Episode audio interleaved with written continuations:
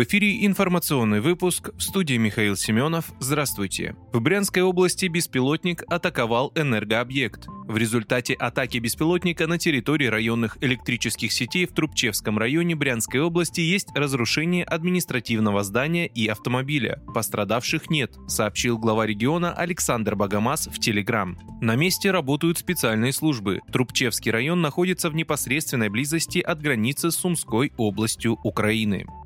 Си Цзиньпинь отметил бессмысленность затягивания украинского кризиса. Затягивание и усложнение украинского кризиса не отвечают интересам сторон, заявил председатель КНР Си Цзиньпинь в ходе телефонного разговора с президентом ФРГ Франком Вальтером Штайнмайером во вторник. В ходе разговора Франк Вальтер Штайнмайер и Си Цзиньпинь обменялись мнениями в отношении украинского кризиса. Си Цзиньпинь также подчеркнул, что китайская сторона поддерживает Европу в проявлении своей стратегической независимости, надеется на создание сбалансированного сбалансированной, эффективной, устойчивой архитектуры европейской безопасности.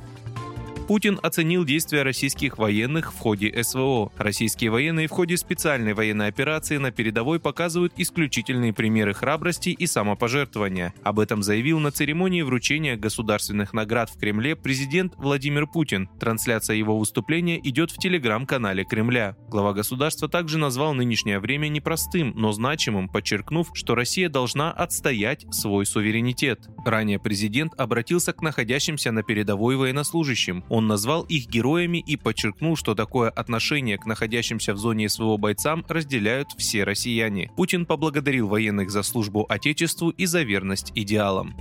Расстрелявших российских военных бойцов ВСУ захватили в плен. В сети появились кадры с захваченными в плен двумя бойцами 80-й аэромобильной бригады Вооруженных сил Украины, которая стала известна из-за расстрела российских военнослужащих. Видео с украинскими пленными опубликовано в телеграм-канале «Добровольский лайф». Уточняется, что захваченных в плен членов 80-й аэромобильной бригады передали в соответствующие органы для дальнейшего разбирательства. Позже информацию о захваченных пленных подтвердил в своем телеграм телеграм-канале военный корреспондент Владлен Татарский. По его словам, захват осуществлялся российскими военнослужащими из разведки Барс-13.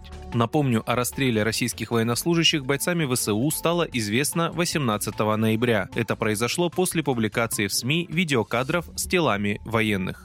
Вы слушали информационный выпуск. Оставайтесь на справедливом радио.